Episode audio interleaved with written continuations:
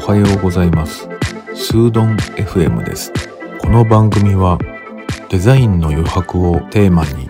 お話をする番組です。はい。今日のテーマは匂いについてです。匂い。皆さんは匂いって聞くと何を思い出しますかね？僕はね結構匂いに多分敏感な方でなんかちょっと気に食わない匂いがあるとすごい嫌な感じがしたりしてしまうんですよね。あの満員電車とかでその横にね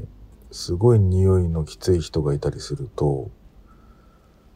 すごくそれがあの汗臭さだったりあの化粧臭さだったりとにかくねなんかムズムズして嫌なんですよね。一番困るのはあのお寿司屋さんでご飯を食べたりとかまあお寿司に限らずねあの美味しい食事を目の前にしてご飯を食べてる時にあの匂いのきつい人がいると本当に最悪で全然楽しめないんですよね。もうなんだかわかんなくなっちゃう感じで。でうちの中でもねあのまあ親世代の人たちと一緒に暮らしてるんだけどあのまあ子供からするとおじいちゃんにあたる人がちょっとねきつめのポマードみたいなあの年代特有なものだと思うんだけどすごいんですよ。でそれをねあの朝のご飯の時にもねそれをしてくるからねもう朝ごはんがまずくてしょうがないんですよね。まあそれはさておきえっ、と最近ねあのおばあちゃんがねあの、美味しいマスカット買ってきたからって言ってね、横で食べ始めたんですよ。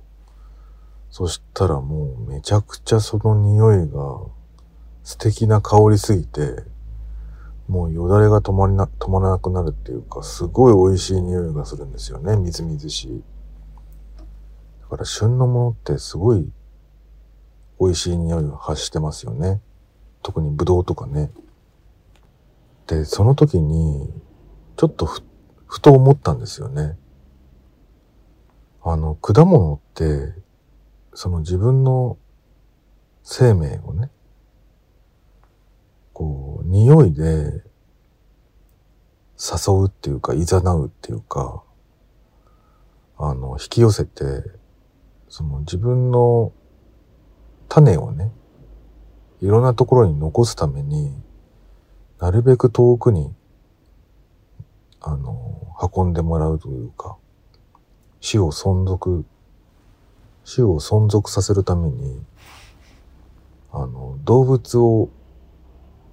こっちにね、近づけて、そのためにあの、すごくいい匂いを出してるんだと思うんですよ。だからそれを考えたらね、なんかものすごいことだなと思って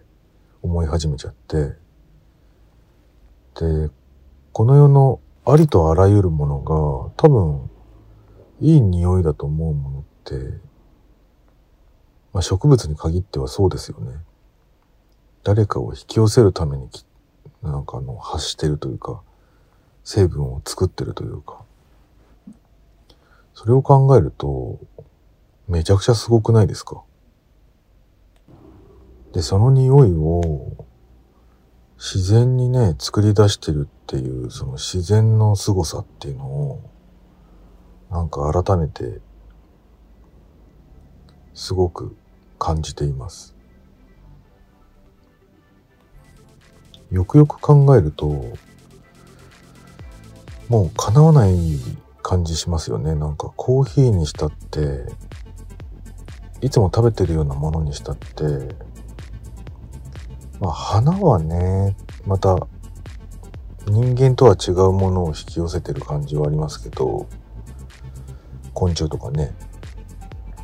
まあそれにしても植物の方がなんか主導権を握ってる感じがしてきてすごいなというふうに思いました。今日はなんかそういう気づきをね